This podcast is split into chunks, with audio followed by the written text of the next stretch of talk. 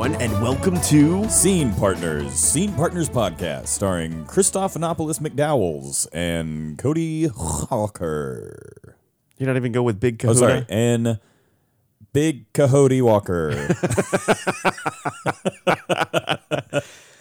Oh, man. That was really hard. I was like trying to think of all the weird ways that you could say something, and it everything resulted in me basically turning my name into a curse word. Yes. there was there was a lot of wheels turning. I could see it all like, in your eyes. Don't do it. You're going to make a mistake. You look like that woman on the meme where like all the math problems are appearing in front of her face. Oh, yeah. Mm-hmm. That's me. Same hairdo and everything. And outfit. I'm wearing the... Ex- I'm actually that. That's who I am. I'm that woman. Yes. I'll yes and all night long. That's where I am. Oh, good. Because um, we have a pretty dense topic to talk about tonight. Yes, we do. We listen to this... Okay, so full disclosure. When people send me podcasts, like Lexi sent us this podcast with Brené Brown and Angus Fletcher, and he's talking about his book, uh, mm-hmm. Wonderworks, and...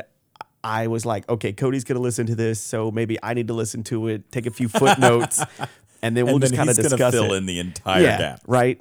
I um, have listened to it twice because it's it was so, good. so freaking good, and immediately bought the book. But the thing, I did the exact same thing. I mean, I w- which is wild. Like Lexi sent it to us. I listened to the podcast, and like I like Brené Brown, but she can kind of grade. It's not that. I, I shouldn't say she grade, grades my nerves. It's not yeah. that. And I'm sure that people who listen to us on the regular probably feel the same way where it's like, yes. okay. Because, you know, it's us having a conversation. We'll probably, you know, talk in circles sometimes or have our own little tics or whatever it is. Um, but like with Brené Brown, I just feel like I get it. Like, but everything can't be this important. Yeah. Right. I mean, it, maybe it is, but like, God, just give me a break. Yeah. Um. But this Angus Angus Fletcher guy, I mean, I don't understand how I've made it this far into like the the theater world and and Shakespeare and just all of the arts and never heard of Angus Fletcher before. I mean, this guy like did some an absolutely amazing, amazing work. I mean, what's really cool is that he's actually a scientist and he starts from science. Like he looks at the arts from a scientist standpoint. He talks about storytelling as being uh, uh, uh, data with a soul. Yeah, it is. I mean, and it's just interesting, like hearing a scientist talk about stuff yeah. like that, like referring to Um, literary inventions or literary um, elements is, is like inventions and technologies yes. almost of like things that save people. It's just, it is so cool. It's also really kind of validating in a way. The whole time I was like, yes. Yes. Yes. The whole time. Thank you. Thank you. Thank you. Because it was just, it, it was like, this is why, this is why I came, came back here. This is why I came to back to a small town to yes. do theater because these things are important and And it is it is worth it, and it it does it has so many helpful things for the community. I mean, the whole time I was just freaking out about it. I just loved it. Well, it's great because he approaches it and he talks about how it's therapeutic, how it heals us and grows us and builds us, and mm-hmm. and how and I love that he talks about like how we exist with stories, right? And like how how stories are sort of like here for us in, in such a really cool way. And to know that he's a scientist and he's approaching this from such a psychological standpoint of like, hey, I, w- I want to make sure that we understand the healing power of storytelling. Yeah.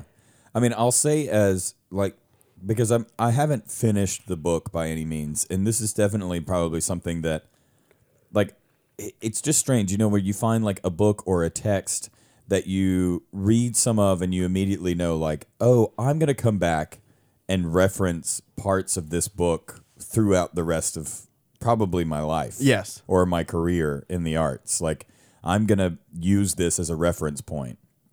And it's not going to be something that, I, I mean, I don't know how he has it all in his brain. I, I would not be able to fit all of this in my right. brain. I mean, it's amazing. I mean, he starts in the book, the, the like introduction is... I started the introduction and halfway through I was like, is this an introduction? Like what, where am I? Like what is happening in this book right now? It's just so intense. I mean, it starts. Welcome at to the, the deep end. Yeah. I mean, it starts at the beginning of time with mm-hmm. the first recorded story ever that yeah. I had never even heard of, which was like I, I don't even know how that's possible. Yeah. And, you know, I just always thought that it was um uh what's called Gilgamesh, whatever. Oh, yeah, that, yeah, yeah, yeah. And but it, but it's not. And I, I can barely even talk about it. It's actually out of uh, Africa, I think, is where one of the it anyway, it, it it's like a very small little piece, and it's like chiseled on something that they've been able to put together. Mm. But um I'll, I'm interested for you to get through some of that stuff, but I mean, it's cool that he starts in the beginning of the book with the the Greeks, and I really enjoyed, you know, his storytelling aspect of like the Greeks invented storytelling to help make their their lives less bad. Yes, which was and really really amazing. I want to eventually arrive at that point, but I want us to like do a little more forumy type of thing to get there so that we can build oh. upon that. Because I knew immediately that you wanted to jump into that. Well, of course, I always want to go like yes. straight into the meat. But I do want to double back on something uh, because I believe he said to the effect of uh, the healing power of books will always be there for us. Yeah, they never go away. It's and, so awesome. You know, always being able to reference this book or to go back and read it, because I've got books that I, I read once a year mm-hmm. and I just thought, oh my God. Dude, you're like literally yeah. spelling out my life to me. And I love that. And it was just so cool. But the first thing I wanted to jump into was they talked about, um, you know, distance from stories, like how in school we're taught to sort of analyze books and stories and things like that. And I remember being in school having to read Shakespeare and never finding a love for it until I was in a show. Yeah, I hated until I, I was immersed in the story. And like, school. It's only powerful when we are immersed. And I was curious to know what you thought about that voluntary versus involuntary, like forcing kids to read plays yeah. and Shakespeare and things like that in school. Well, in my in my experience, as far as Shakespeare is concerned, the like forcing forcing kids to do anything is not going to be. You're, they're not going to develop a love for anything. That yeah. way. You have to find a different way in. And to be honest, like forcing kids to do something like that is lazy teaching.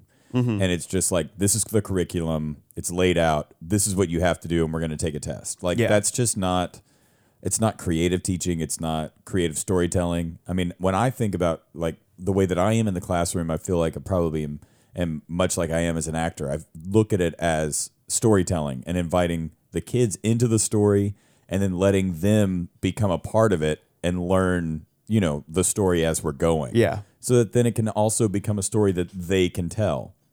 I mean, that's what learning is. Mm-hmm. So when I think about like Shakespeare and my experience as far as teaching it, I I have never been able to get a, get kids interested in it as an academic, like from the academic side of things. Yeah. Those lessons are very difficult. So what I find is, you know, In in school, they're like, hey, Shakespeare wrote an iambic pentameter. It's, it's in, you know, five stressed, five unstressed syllables, and it makes a perfect ten, and yada, yada, yada, and this is what it looks like, and this is what these things mean. And it's like, no, you have to explain to the kids exactly why that is. Yeah. Give them examples, and then be able to show them application of it so that they understand the reasoning behind it, mm-hmm. instead of just like, oh, okay, here's just another, like, poetry thing. And so whenever you actually look at it from a choice of Shakespeare wrote this from an, for an actor, not for somebody to sit down in a library and read this by themselves. That's not yeah. really why he wrote it. He wrote it to be experienced, much like the Iliad was written to be experienced. It was written to be, I mean, it was actually sung, you know, it was not really written down until way, way later. Yeah. But it was written to be experienced by people, and it became their story as well to tell. But like Shakespeare is the same way. Mm-hmm. It was written so that people would go in there and have this experience. And so whenever you show people like this is why these stresses are this way, because it gives the actor the ability to make this choice. If you stress this line and you change some of the little bit of the line, then you can, you know, have the like the trochees and the choreams and yeah. like these other like weird things you don't necessarily want to get into. But I mean, you you start making these these. Um, teaching the kids these things and then saying like, all right, in these lines, what would you do? And why would the character make this choice in the poetry? And why would it be important? And then it gives them license to be like, all right, well, this is what's going on. This is what I'm feeling about this character. So this is what he would be feeling. Yeah. You know, like last year at school, the eighth graders were talking about Hamlet, and it was just so interesting because I really enjoyed just going in there and dropping in in the English class, because I found that, you know, no matter what, an English teacher is going to teach this like it is a book. Yeah. But you have to get the kids immersed in it for their own lives. I mean, Hamlet has all of these questions, and so many things are going on. I mean, like Ophelia has so many, so many commonalities with, you know, got to be like girls of, of in eighth grade. I mean, that was about how old she was. She was yeah. like thirteen or fourteen, and all of her life was being decided for her. And being able to explain that to the kids and then have them look at it and be like, "This, she's not going crazy. She she's a victim of her circumstance." Mm-hmm. And then letting them arrive at those conclusions and be like, wait, okay, so she is a little bit more like, it is more calculated. And it's not that she's just gone mad and people have to deal with it. It's that people have created her to be this way because of social construct. Anyway, yeah, I'm going like way off no, topic. No, no, but I do, but I do, because you're kind of hitting on something that is that, that Angus really talks about in the podcast, is that, you know, author intention sort of goes out the window once you hand art over to yeah. its audience. Mm-hmm. And I think that that's so great because it's here for us in that way. Right. And, you know, being being able to experience and and looking at it from the academic standpoint sort of removes so many of those things where it's like, no, no, no, this is meant to to help you grow and to, yeah. to heal you and to learn and, and well, all these things. Shakespeare is emotionally driven. Yes. All of the choices are emotional. Very, I mean, or or calculated in some way, you know. I mean, it's it's because it's all the human experience. Mm-hmm. I mean, Shakespeare was the first director, they say, because he wrote in a way that directed the actors, like showed the director the the actors their intentions by just being like, here's where this comma's going. I'm going to put a semicolon over here. This is the way I'm stressing certain words. These are important. This is important. This is probably something you need to highlight because it's coming back later. And all of that is in the text. Yeah. And it's crazy. And if you don't necessarily know to look for that, you miss it. Yeah. Because you don't know the construct that he's, you know, the or the formula necessarily. So I just think, you know, if we start teaching Shakespeare in the way that we let kids be a part of it, like understanding that the situations that all of these characters are going in, in any Shakespeare that they read, is going to be their situation. Yeah. Midsummer Night's Dream is the easiest, because they all basically are living Midsummer Night's Dream every day. Yeah. You know, I'm in love with you. You're not in love with me, but you're in love with her, and we're in love with each other. And she doesn't like you anymore, but I still like you, but you don't like me anymore. And I don't like you either. Mm-hmm. Like, it's just like insane. Oh, and my dad doesn't like you. We're going to run away. No, we're not. Yes, we are. And what are those weird performing kids doing? And but, the weird theater kids over there. But I also really, um, you were kind of touching on, Uh, Shakespeare talk, his writing and and things like that, and they talk about like how art uh, exists like as a double action, mm-hmm. and the first is when the artist sort of approaches it in writing honestly, yeah. and earnestly, like from their heart, and then having the the courage to basically just write it down, and then two, the respect for the audience mm-hmm. that that they're sort of delivering this this story towards, and like as a director, have you ever thought of that, like, am I am I bring am I bringing this to the right audience? Is this the right place? Or even like maybe as an actor, like I don't really want to do this because this is not the right audience for. I mean, yeah, I think about that all the time as a director, or I mostly think about that on the production side of things, like as a producer, mm-hmm. being okay. So this is not like, we're not going to do this here. Like this is not gonna this would not go over well in yeah. our community. Like I'm I'm not gonna be able to do this. I mean, there is a there's a, a show that I really want to do that I I keep going back and forth on. I mean, like last year we did that staged reading of Red mm-hmm. by John Logan, and I would love to do that as a full play, but in order for me to have the confidence to be like, oh, we could actually produce this, I had to do a stage reading of something like that first, because mm-hmm. shows like that aren't done in our community. No. I mean, they're that deal with real life situations, that deal with real life language. And, you know, it, it's just it's a lot. And it's a lot to think, will people show up for it? I mean, I was excited that people did show up for our show and that it was successful in that way. But I I had to, like, take that step in order to build that, to get the confidence yeah. from our audience. But I would never have just been like, all right, we're producing it. Yeah. I'm doing it. We're gonna we're gonna put all this money into it. We're we're going all in. Like, that is terrifying. As a director, um, I mean, I've I don't know if I can speak to it as a director of being like, well, I don't know if we should do this show. like that I was hired to direct the yeah, show yeah, yeah. necessarily. But as an actor, I can say like doing shows and touring them into certain places and thinking, oh, these people really need to sh- see this. Yeah. Because they clearly need to be taught something. Like they're going to be able to to gather or um, it's, maybe it's not the right thing to say these people clearly need to be taught something. I feel like that's yeah, putting yeah, yeah. myself on a pedestal above other people. It's not what I mean. It's more like these people are... are um, Maybe oh this, this message is important to this community. It's important to the community. It's is, this is something that's, that needs to be said or done to help them move forward mm-hmm. and have a conversation, and will help foster change. I mean, that's kind of the biggest the biggest deal. I, I don't know if I've I don't know if I've ever been afraid to perform something as an actor. Um, like if I've been in front of an audience and been like, ooh, I mean, I think the only thing that I've ever thought like, oh my gosh, okay, here we go. We're going to do this is, is Mockingbird. And that was, um, that was really just, how is this going to be accepted? And that was, that yeah. was mostly towards the end. I don't know if you noticed this, but I just, I think I finally just now almost took a breath and calmed down. I'm really sorry. yeah. I've been like talking. There was a real miles. energy shift there. It was like nine. I was because I just I, I I realized that I needed to, I needed to like take a step back. I was like, Jesus Lord, I'm going like a hundred miles an hour. Yeah. Um. But anyway, I just I, that one I was I was a little afraid in a way that I didn't think that I would be, just because we got pushback in strange areas. Or, or in areas that I wasn't expecting. And I was mm-hmm. like, wait a minute, are we not supposed to be doing this show? Yeah.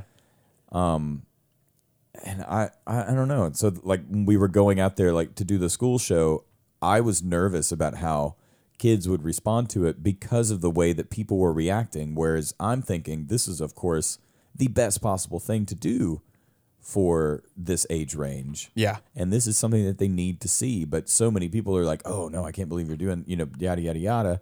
And then we did it and have the kids respond in such a positive way. And I was like, oh, of course, this is why we did it.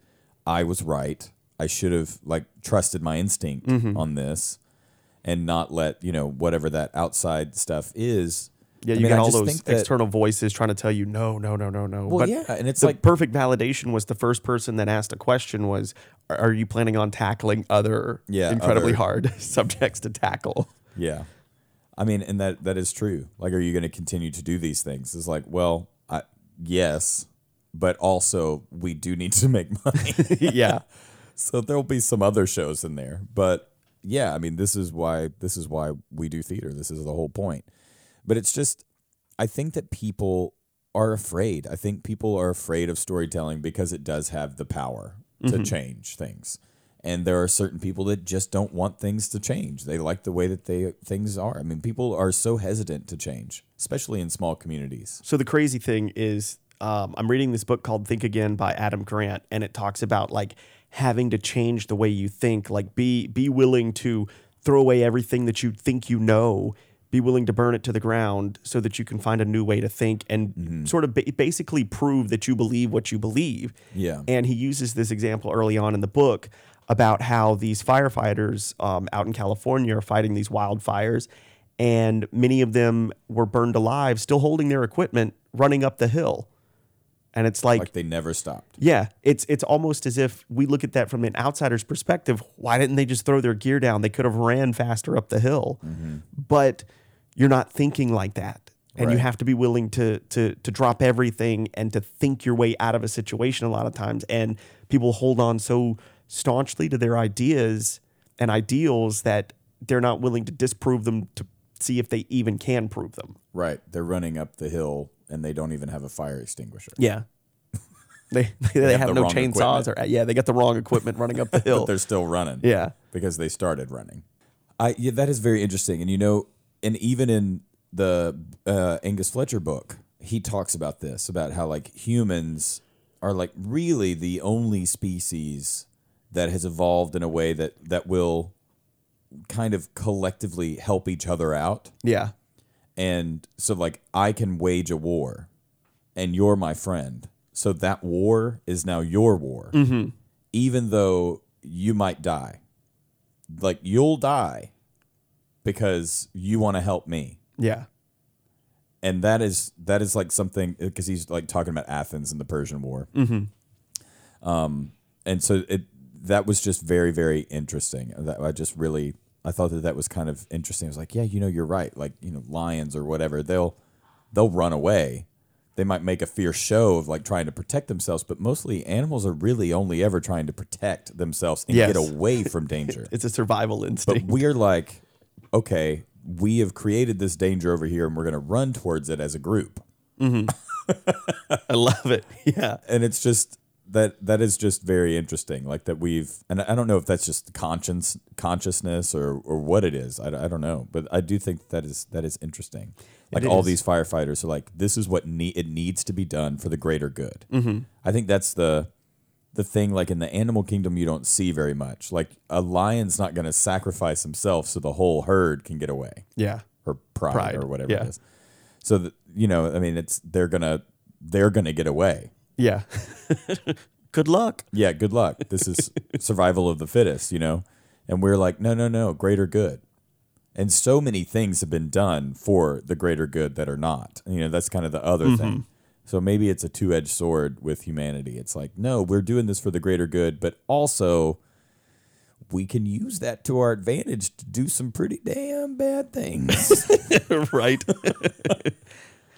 um, you know, he has all of these different things, and in the podcast, because I don't have my book yet, it's still coming in. I think you're listening to the audiobook, correct? I am listening to the, yeah, I, I, am impatient, so yeah. I got the Audible um, on my Audible subscription. I used my star, I used my credit, and I've been listening to it. And I will say, like, listening to it, you know, like doing audiobooks is just a whole other thing. It's just very hard. Yes. And listening to the guy that's doing it is doing a good job, and I know he's doing a good job. I just wish he was doing it interestingly. Yeah. And right now he's like the clear eyes guy, you know, I'm just, oh, I don't, Ben Stein, he's yeah. like Ben Stein. He's like, and in the, here's where this is. And I'm pronouncing these words where you can understand me. And yet I have no feeling about anything. And I'm like, oh my God. Like just, so like getting through some of that is kind of dense. And that's the other thing, like listening to it, I'm getting it, but it's, it's like, you know what? I probably would go back and reread this chapter again mm-hmm. so that I, I would better understand, like, so I could get a grasp and sit with it and think, because you almost want to sit and think when you mm-hmm. read some of this stuff. And in an audiobook, you're just like, whoa, we're already yeah. through it. Okay, we're already through it. I'm moving on to the next thing. And it's so dense. I mean, it's a very intellectual book. I'm not going to hide that fact. It's yeah. very, very intellectual. Um, well, I I'm, knew when I listened to the podcast the second time and started taking like pages and pages of notes from mm-hmm. what he was saying, I was like, yeah. I got to get the actual physical copy. Yeah, you have to, so that you can like write and think. I mean, it's it's its own class mm-hmm. when, when I think about it. I mean, I would love for for like all of us. Like I know Lexi's really into it. She wants to. She she's the one who discovered it. Um, but she wants to read it also. Like we all just need to like How dare read she it. Grow us. I know. How dare she? Um, but then I also kind of want like our other friends who are in the arts. Yeah. To read it. But I'm interested because I was thinking about that, like thinking and feeling the same way we do and in the change thing, like what you were just saying, like having some people that aren't necessarily in the arts or whatever, read it and then talk about it and hear their response mm, to it. Because yeah. I'm going to listen to this and feel immediate validation and be like, yes, thank God. Confirmation bias. Someone's, yes. And thank God someone said it because yeah. I needed a pick me up. And this helps me. It gives me this gives me something to say when people are like, "You're wasting your life." Yeah, right.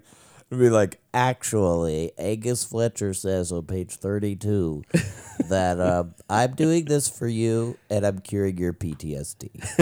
Yes.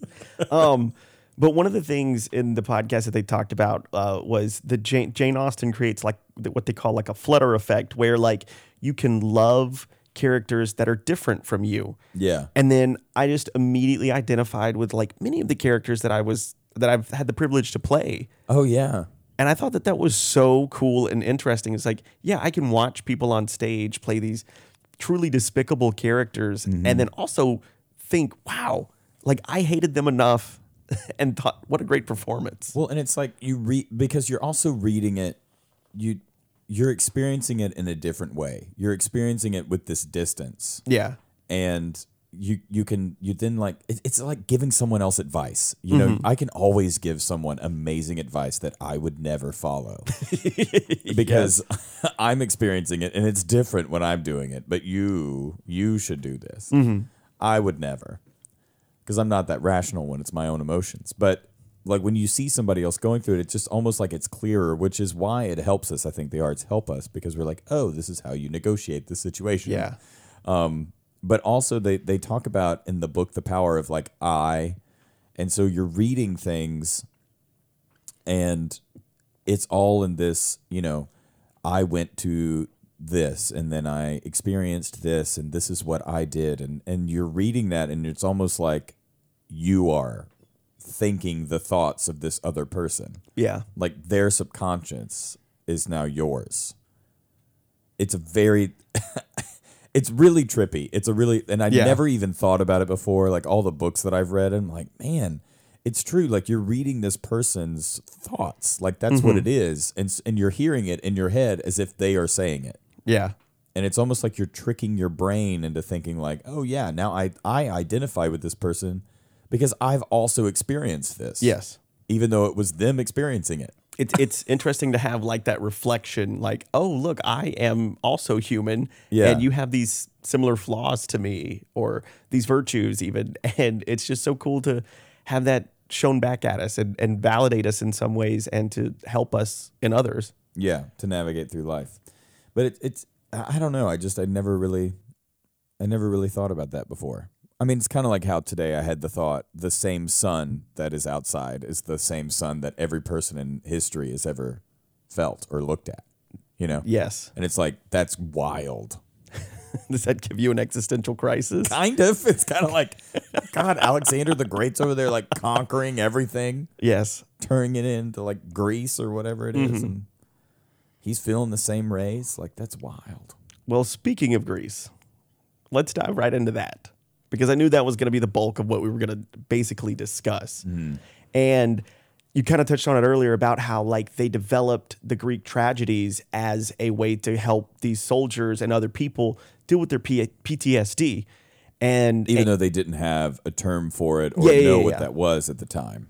And Angus kind of talks about these, um, like, I, like I know him, Angus Fletcher talks about... Um, Gussie. Yeah, oh, Gussie. Gussie Fletch. He talks about how um, these uh, there's two types of P T S D, and type one is where like your brakes are loose and you experience all these emotions all the time, and you like you don't know how to stop your anxiety and and all of those um, sort of like things that you've experienced. And then type two is where your brakes are so strong because you've been under chronic abuse. Mm-hmm. And then for me personally, I was like, oh.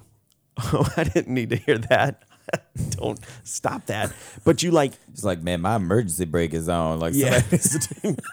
But it's like you're you're always downplaying every emotion, and it makes you uh, uh, have a hard time feeling even happiness yeah. or joy, much less depression or sadness. And it's so cool that the Greeks made first off that they even made it free. And it was like, hey, look, we're going to buy your ticket so that you see this, well, so that we can heal like, the community. Yeah. The well, and what, what you're saying there is that the government, like the government of Athens, mm-hmm. even though we say it was a democracy, but in all honesty, no. it was not a democracy no. because of what you had to have. I mean, like I, I teach about, uh, I, t- I teach a, a whole segment about uh, Athens, like uh, democracy in Athens. And you know, just the fact that you had to own a certain amount of land, you had to be born there, and you had to be a man in order to be a part of this democracy. So that, like, none of those things are necessarily good. Yeah.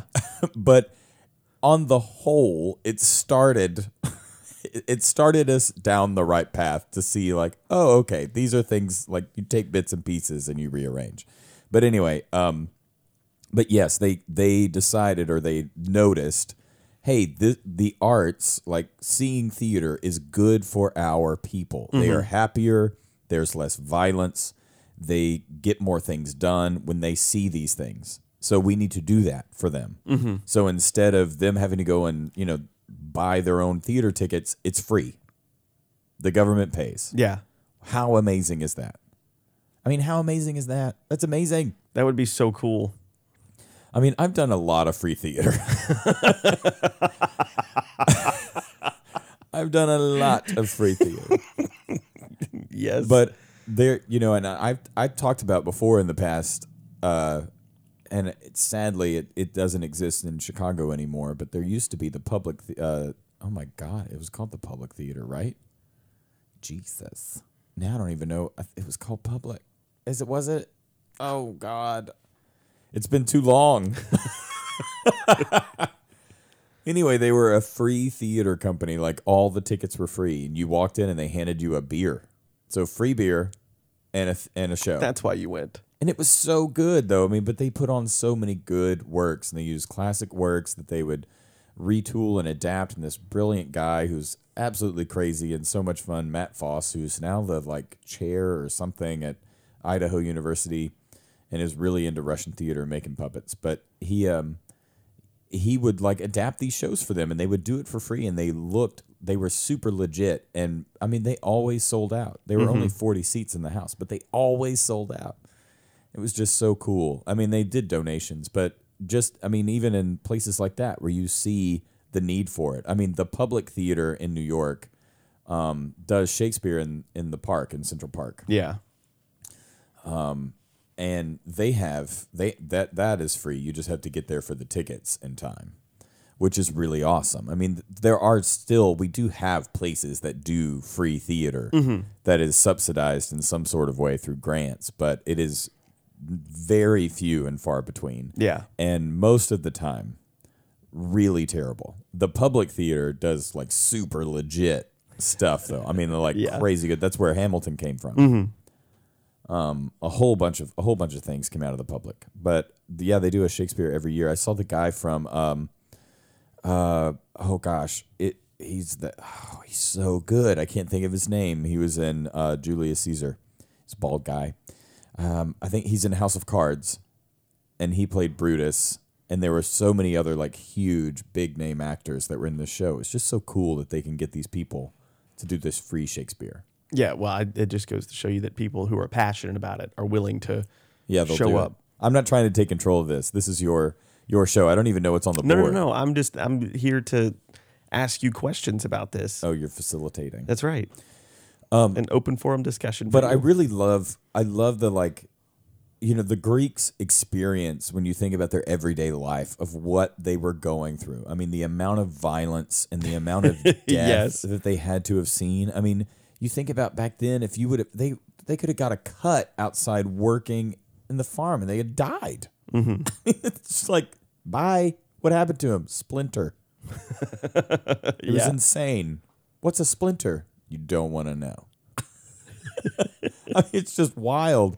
Like the, the, the stuff that, that they would have seen and the amount of like, you know, they talked about, um, uh, like the, the amount of like children that would have also have died. At mm-hmm. that time. I mean, it's just, the, the it was a lot of heartache. And so you think about post-traumatic stress, dealing with that all of the time and being in that survival part of your brain yeah. constantly. I mean, that's like abuse victims. Mm-hmm. They talk about that. They like don't want to leave it almost because they're so used to staying in that like, yeah. um, I don't know what that what that actually is. Well, though. They sort of break with abuse victims have, have sort of trapped themselves into this place where they think, well, there is nothing better than this. Like, what if it? What if it's worse? Almost like a lot of times, and yeah. and so you you get stuck in the cycle all the time, and and it's hard, and, and people don't understand unless they are in it. And again, the outside perspective, you can mm-hmm. give yourself advice all the time, but it's so much harder to take it when you're in the midst of the tornado, basically. Well, yeah, and you're spending this whole time in the survival instinct, and so the minute that anything gets calm, you get like anxious mm-hmm. because. All of a sudden, you're not like getting those, you know, whatever those juices yeah. flowing through your brain. That's just like, no, you got to be going, you got to be going, you got to mm-hmm. be going. You're you're like paying attention, which is why most people that have experienced some sort of trauma develop O C D a lot of times, yeah, and tics and things like that. Mm. It's just it's just really really cool, and I appreciate that even so far, so far in our past with the Greeks, that they made theater free and available mm-hmm.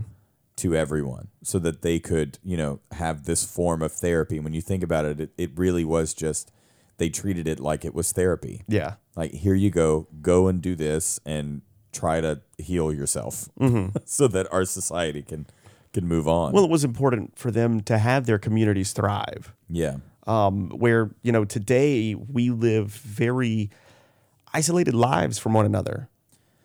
Yes. And also, like, we, we don't have so much a focus anymore, I don't think, on the broader community, no matter how much yeah, people yeah, yeah. may say. I mean, the I think the American experience is very much like, it's mine, I'm going to take it. Yeah. For me, not for the good of my community. Mm-hmm. I'm going to do this for me. I'm building myself up. I'm pulling myself up by the bootstraps, and I'm going to pour as much money into as many bank accounts as I can, but they're all going to have my name on it, and they're staying with me, and that's how I'm going to stay rich for the rest of my life. How much money do you make? I make very little. Okay, I was like, how many banks are you pouring your money into? None. But it is interesting hearing conversations of other people where they're like, oh, yeah, you know, I've had to spread my funds through these different banks because at I didn't know this, but apparently you can max out how much money you can have in certain banks. I'm like, there's a max? What? It's like, I know there's a max that you can take out. I didn't know there was a max that you could put in. No, now they just call those overdraft fees. That's what I'm saying. I've never experienced the adverse. I've never experienced the other side of that, but apparently other people have. So uh, they've got to like spread their funds. I, it's just wild. I don't even. It, but also too, to you think back then, like there weren't, we couldn't just drive down the road and say, oh, well, this basket weaver is out of this basket. Let me go down to yeah. the other. It's like everybody had their jobs and roles and things like that. And so we need these people to be healthy, to and to thrive. Yeah, so that so that our whole community can grow. Well, and that was what their democracy, you know, was based off of in Athens. It was all of the people, right? Mm-hmm. That it wasn't just one person succeeding. It was we all succeed, mm-hmm. which was how they won the Persian War the yeah. first time. You know, I mean, that that was what it was all about. They all fought. They all were in it together. For, and they fought so hard, too, because they felt, you know, that they were fighting for their democracy, for their country. Everybody yeah. felt this ownership over it. Later on, they realized that wasn't necessarily true. yeah. But, I mean, that was why they fought so hard. It's just it, it's just kind of it's kind of cool. I wonder how different our, you know, different communities, like even in America, like sort of like...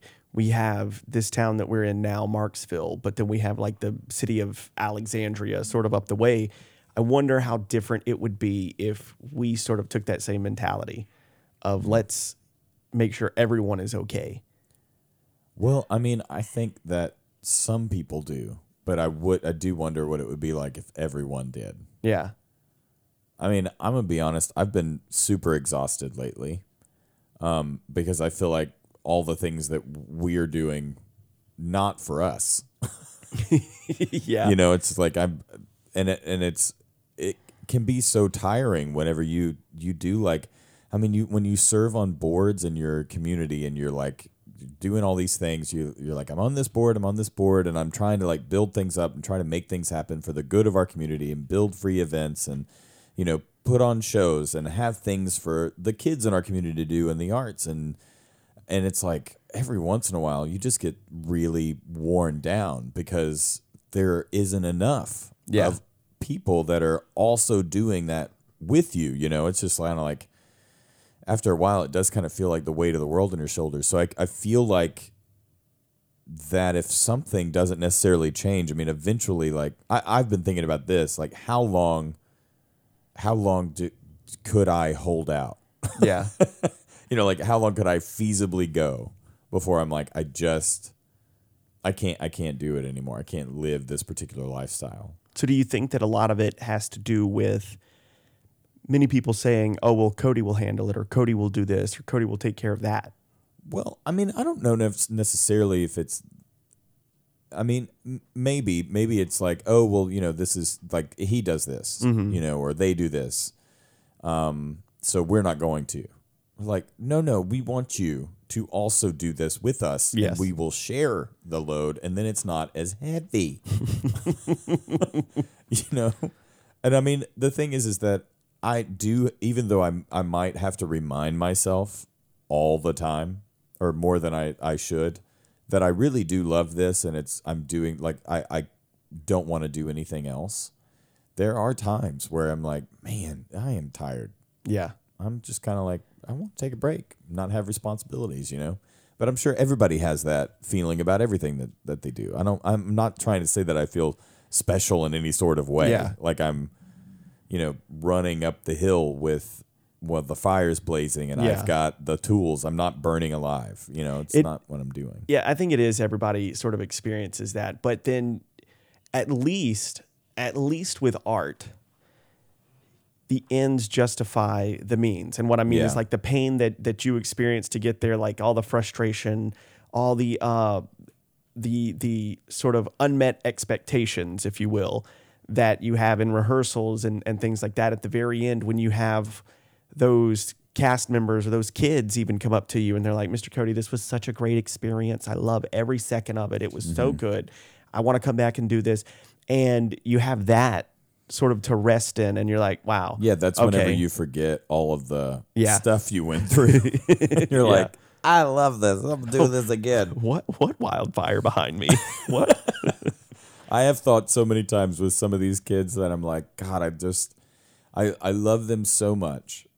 And when they get older, they owe me a drink. And I'm going to be for for real telling them that. Be like, look, you know, I you may not know how you were yeah. as a kid, but I remember. I'm going to I'm going to remember. So I do have um, pretty much one last question here for you. Um, has there ever been a story that you have either participated in or watched or seen or um, had some sort of agency over in any kind of facet where you thought, that is so phenomenal. I don't ever want to like read it, experience it, watch it, see it again. Ooh, ooh. Yes is the answer to the question. Okay. I think it's the only time I've ever gotten a straight yes from you. Yes is the, I know. Yes is the answer. And, um, you know, it, it's interesting. I mean, definitely, I, I feel that way about, uh, I feel that way about Pericles, which is a very lesser known Shakespeare play that wasn't just written by him. But that kind of was a, a very like special circumstance in play for me. Mm-hmm. And I was getting to uh, assistant direct it with, with David Bell at Chicago Shakes. And it just, the whole situation was just so awesome. And the actors that I met that I'm still friends with today that are just so amazing. And the story, like the play itself, is honestly garbage for the first two acts. And it's very obvious that like Shakespeare didn't write that yeah. part. I mean, I, I, I can't actually remember at this point. I'm so removed from it. I can't remember who co-wrote it with Shakespeare, but you can definitely tell act three, Shakespeare starts. I mean, I remember reading it whenever David was like, hey, this is what we're working on. I read it. It took me an hour. I mean, this is when I'm like working on Shakespeare constantly. I'm doing the plays. I'm directing them. I'm in classes all the time. I mean, I could read a Shakespeare play and understand it very quickly just because you're so used to it. You're mm-hmm. moving through stuff. You you know, it took me about an hour and forty-five minutes for the first two acts. And um, and I had to reread a lot. And I was like, what is the deal? Act three happened and I buzzed through act three and four in like thirty minutes. I was like, oh. And in that moment, I got it. I was like, now I, you, it's so obvious, the different writers. But anyway. Well, it real, was real just quick, the, like, what's the history of that? Is that um, they someone else was hired to write this story and then he yeah, stepped so in to finish like, it? Yeah, so so like somebody's writing the play. They basically share the profit. So they're they're going to write a play for a theater. Okay. You know? So um, say like the Rose Theater wants this play. We're like, all right, we're going to write this play. Um, but I only have time to write two acts of it, so can you write the other half and I'll I'll split it in half, okay, you know, kind of a thing. Um, so that that was kind of how stuff like that would have happened, or somebody would have written some of it, gotten fired, and it would have been handed off to be finished somewhere else. See, that's more of what I'm familiar with. Like yeah. in today's society, that's a lot of what happens, like on films, and it's like, oh, there's twelve writers on this film. It's, it's also you know like. Uh, Pericles, written by Shakespeare at the time, would have gotten a lot more tickets sold. Mm. Um, mm-hmm. So it stuff like that can kind of can, could kind of happen. Um, also, there's like some strangeness of some of his plays, like certain parts of it have survived that were his, but maybe the part that they thought was his that they saved wasn't, and it was somebody ah. else's. yeah. Like. A recreation of something that he had written, and so then you kind of are like, what's going on? Um, but it just, the whole experience of that and being able to work with that theater that I've been trying to get to and to be in that capacity was just really, really awesome. And also to, it, it kind of taught me in that moment, not just, you know, so much about the way that I direct is based off of that experience. The way that I approach stories and storytelling and in such a great way, even whenever the script isn't necessarily there, and then finding the story within the story yeah. that you need to tell. Um, but it, it just like it, it taught me, it taught me the power of storytelling. I don't know how else to, to yeah. describe it. And the the like importance of building relationships with your actors, and then championing their success, mm-hmm. and realizing even though it's not, you know, your name or your the applause that people are people aren't applauding you at the end of the show, but you were a part of it and you helped these people get there in some sort of way, and like your stamp on it is just as important. I mean, it's that. That guy who works at Pixar for twenty years and says that he's tallied up the grand number of minutes that he has actually put forth in Pixar films in those twenty years, and it's forty-five minutes. Mm. And you're like, wow, that's yeah. crazy. And he's excited about it. He's like, forty-five minutes. That's wild. Like, yeah. You know, it's crazy. My family came and saw, like, they were they were talking about, Uh, I was watching this thing about Pixar, and this guy was like, yeah, I did I did this one scene in Soul where they're walking. I was really perfected the art of walking. I'm super excited about it. And he's like, my family came, and they're like, what did you do? And I was like, yeah, I was walking down the sidewalk. Like that, that was like that minute in there. It was all me. They're like, what? I mean, it's kind of like that. Like you're you're looking at it, and you're remembering those moments through the play.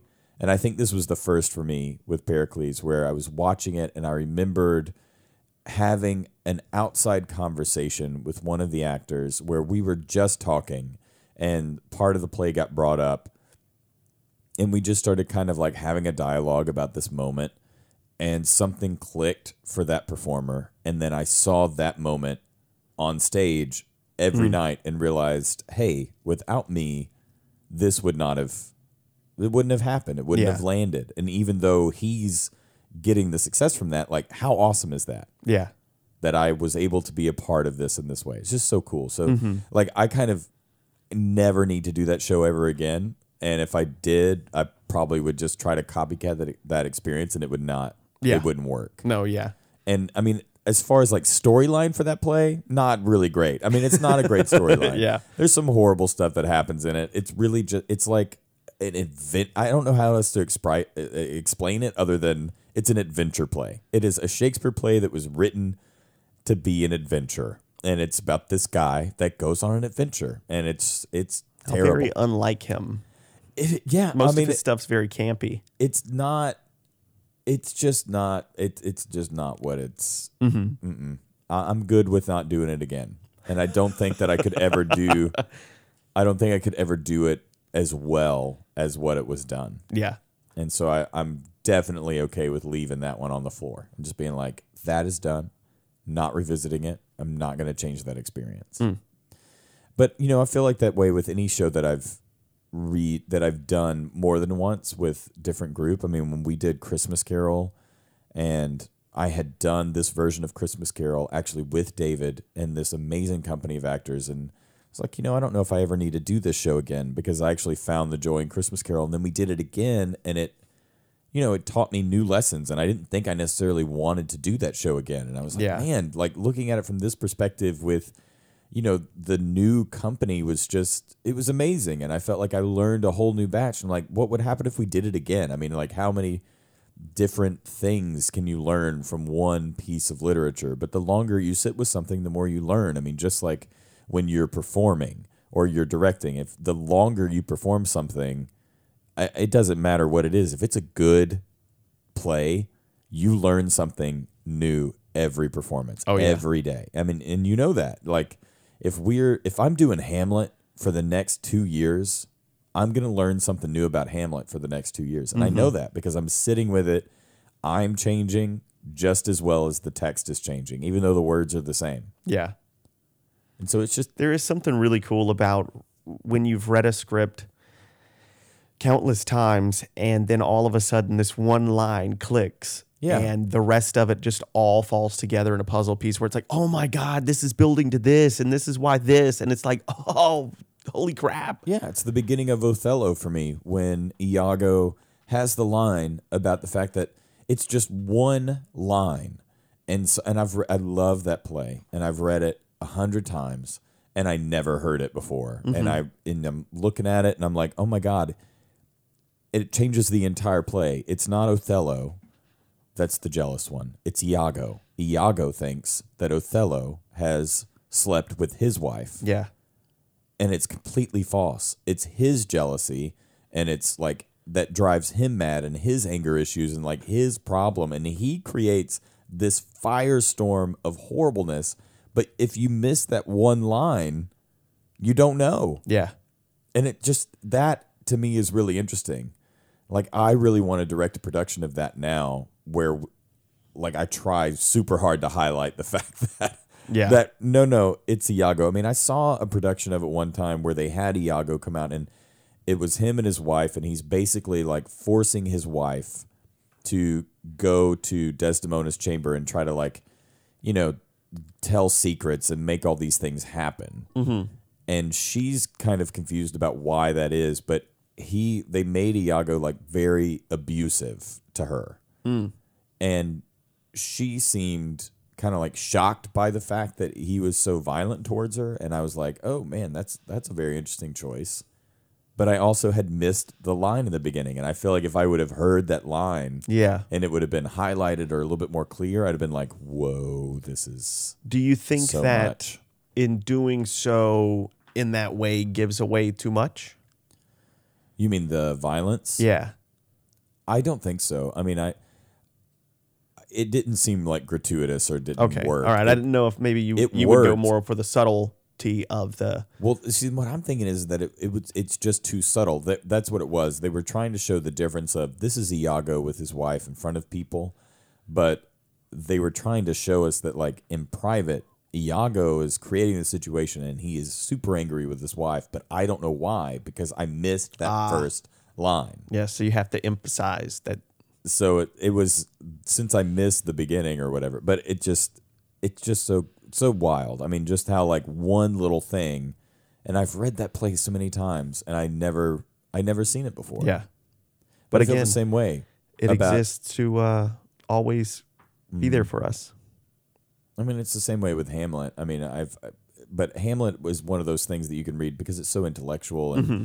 and it is one of those things that you read as your life goes on, and it's so much about, you know, what happens at the end, why do we go on, is it worth it, all these mm-hmm. other kind of like, you know, very deep, dark questions that some of us ask ourselves, you know, whenever we're in in like a bad moment, and you're, or just, you know, living life, and as you move forward in life and you learn more perspective, or you gather, you know, more of who you are as a person, and then you read that and you're like, man, this now feels different. It sits different. I now understand more because I've experienced more. Yeah.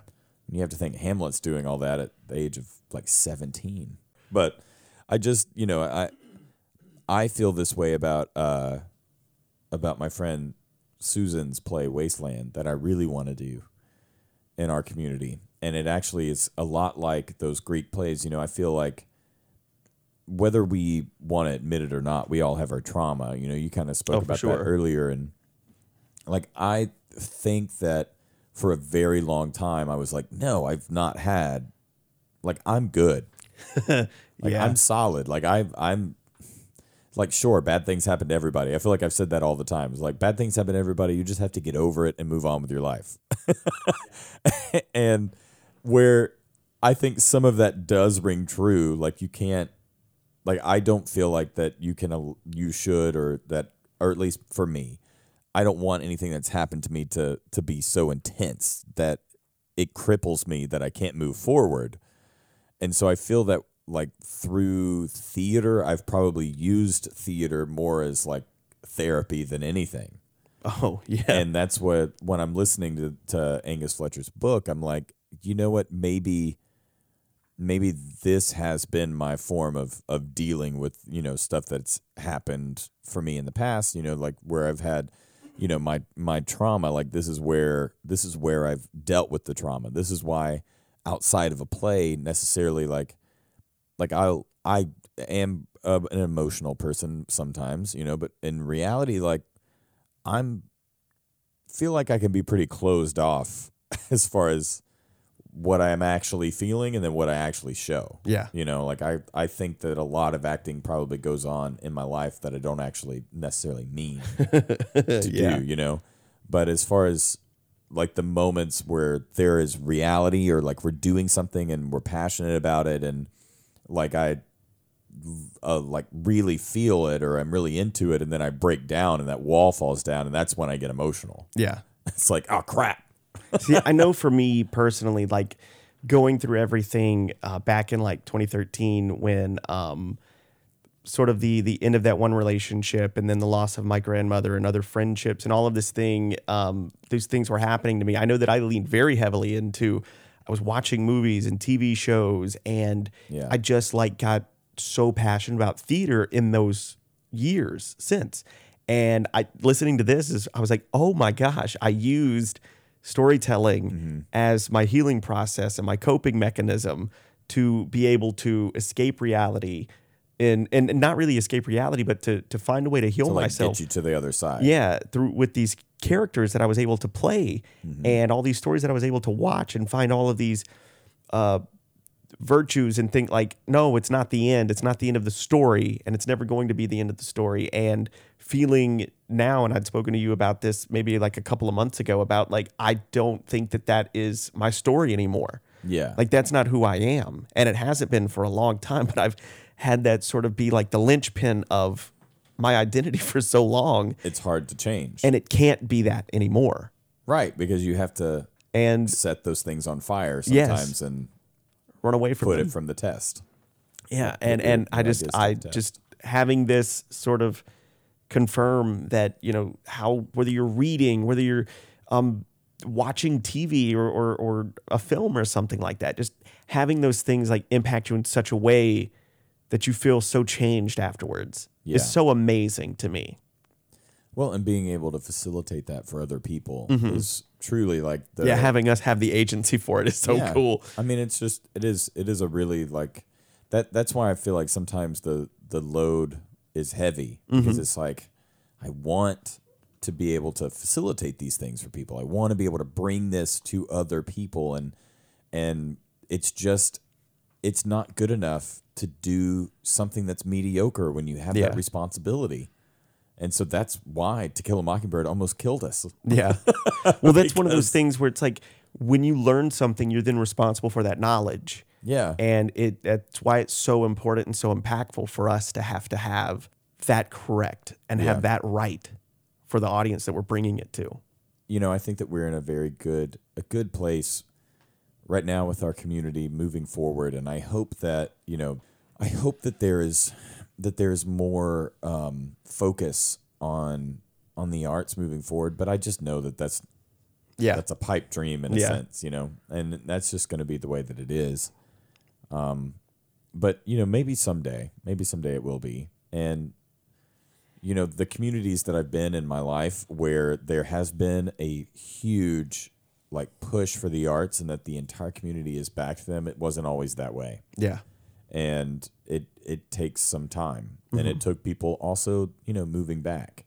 I had a very, very like demoralizing conversation with a youth, with a youth, where it was like, you know, I can't believe anybody would ever, you know, I I'd sent you a message about like waste their life doing this, like waste their life teaching or waste, yeah. you know, and, and move back to the town that they grew up in. I'm like, well, you know, it's hard to see it. I mean, I probably would have also felt the same at their at that age, you know, mm-hmm. as a young person. I mean, I would have never in my wildest dreams thought that I would have been here even six years ago. Yeah. So it's it is kind of crazy how things change, but and yet I am crazy more fulfilled where we are, and what we're doing is way more impactful than anything I've ever done in my entire life. Yeah. So, I mean, it takes a lot of guts to be able to do something like that. And I, I don't know. I, I think that in the future, I hope that people don't just flock to big cities for the arts, mm-hmm. and that they actually go to smaller communities and help grow the arts in those communities. Yeah. Instead of just, you know, not everybody has to be up for a Tony. Right. When you think about it, like you think about New York or Chicago or L A, the amount of people that just want to produce things and act, and all they do is work other jobs. Yeah. And they never succeed. And the like drought in the rest of the United States. Mm-hmm. And it's like, if you would just literally move anywhere. Set aside your pride. If you would move anywhere, you could do nothing but act. Yeah. But it is that I have to be successful thing. Mm-hmm.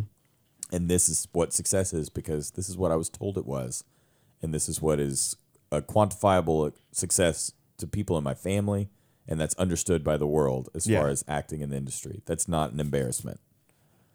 It's like you just you just have to let that go. I mean, if we had thriving arts communities in all of our communities around the world, I mean, what would the world be like? Happier? It, yeah, probably. So I do want to kind of like end with this. Uh, there's a quote from the book, um, and it says, "Literature's own special power has always lain in fiction, that wonder that we construct. It is the invention that unbreaks the heart and brings us into hope, peace, and love." Literature is there to do these wonderful things for us and never to judge. And that is so amazing, because it's not just, I wouldn't say that maybe what he's specifically talking about is literature, but I think it's storytelling in general. Yeah. And that we can see ourselves in these characters that we play, or in other characters that other people are playing, and and have that power of storytelling, like you said, facilitate Mm. these changes in us and our communities. And I think that that's awesome. Well, it's that thing of if you need somebody to talk to, there's always a book there. Yes. That will help you, you know, digest or whatever it is, those feelings, and figure out, you know, what it all means.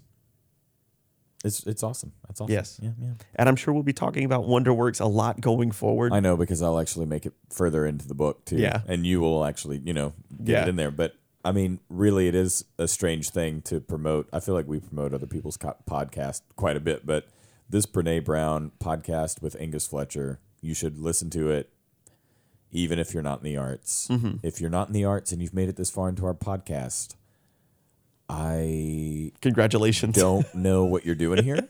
Um, Thank you. Thanks, and tell your friends. Like, share, subscribe, leave us a review on Apple Podcast. Uh, it's so awesome. Hopefully hey, a positive um, review. Yeah, hopefully a positive review. Um, so how are you enjoying Tuna Christmas rehearsal right before we leave? You oh. wanted to end on that quote, and it was really beautiful. Okay. Um, I'm really enjoying it. It's um, very hard for me to keep a straight face, and I'm really glad you're doing these things now and not at a performance. And not at a performance. I know. Some of it I'm kind of like, ah, I wish I would have just not done this until it surprised you.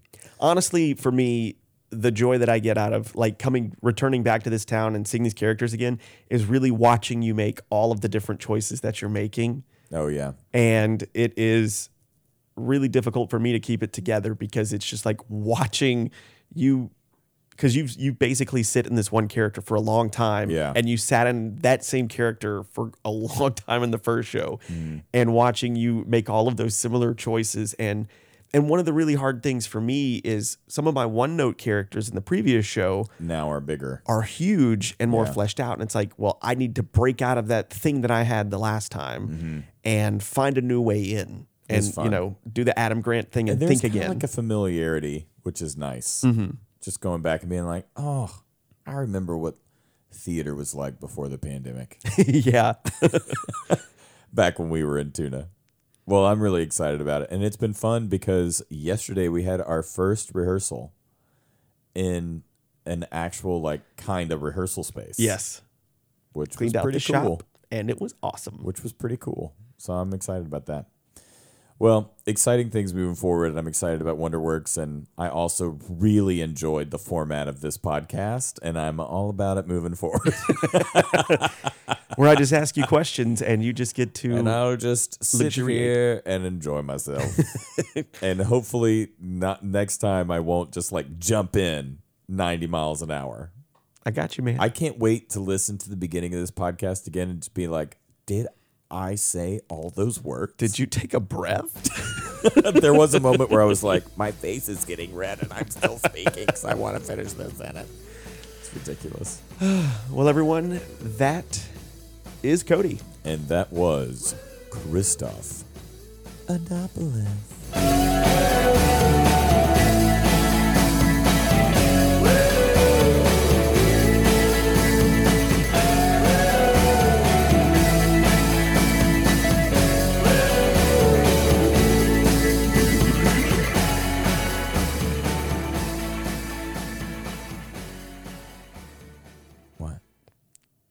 What? What? Anyway. Just raised your eyebrows. I was like, did I? Having a nervous tick. Okay, sorry. Sorry.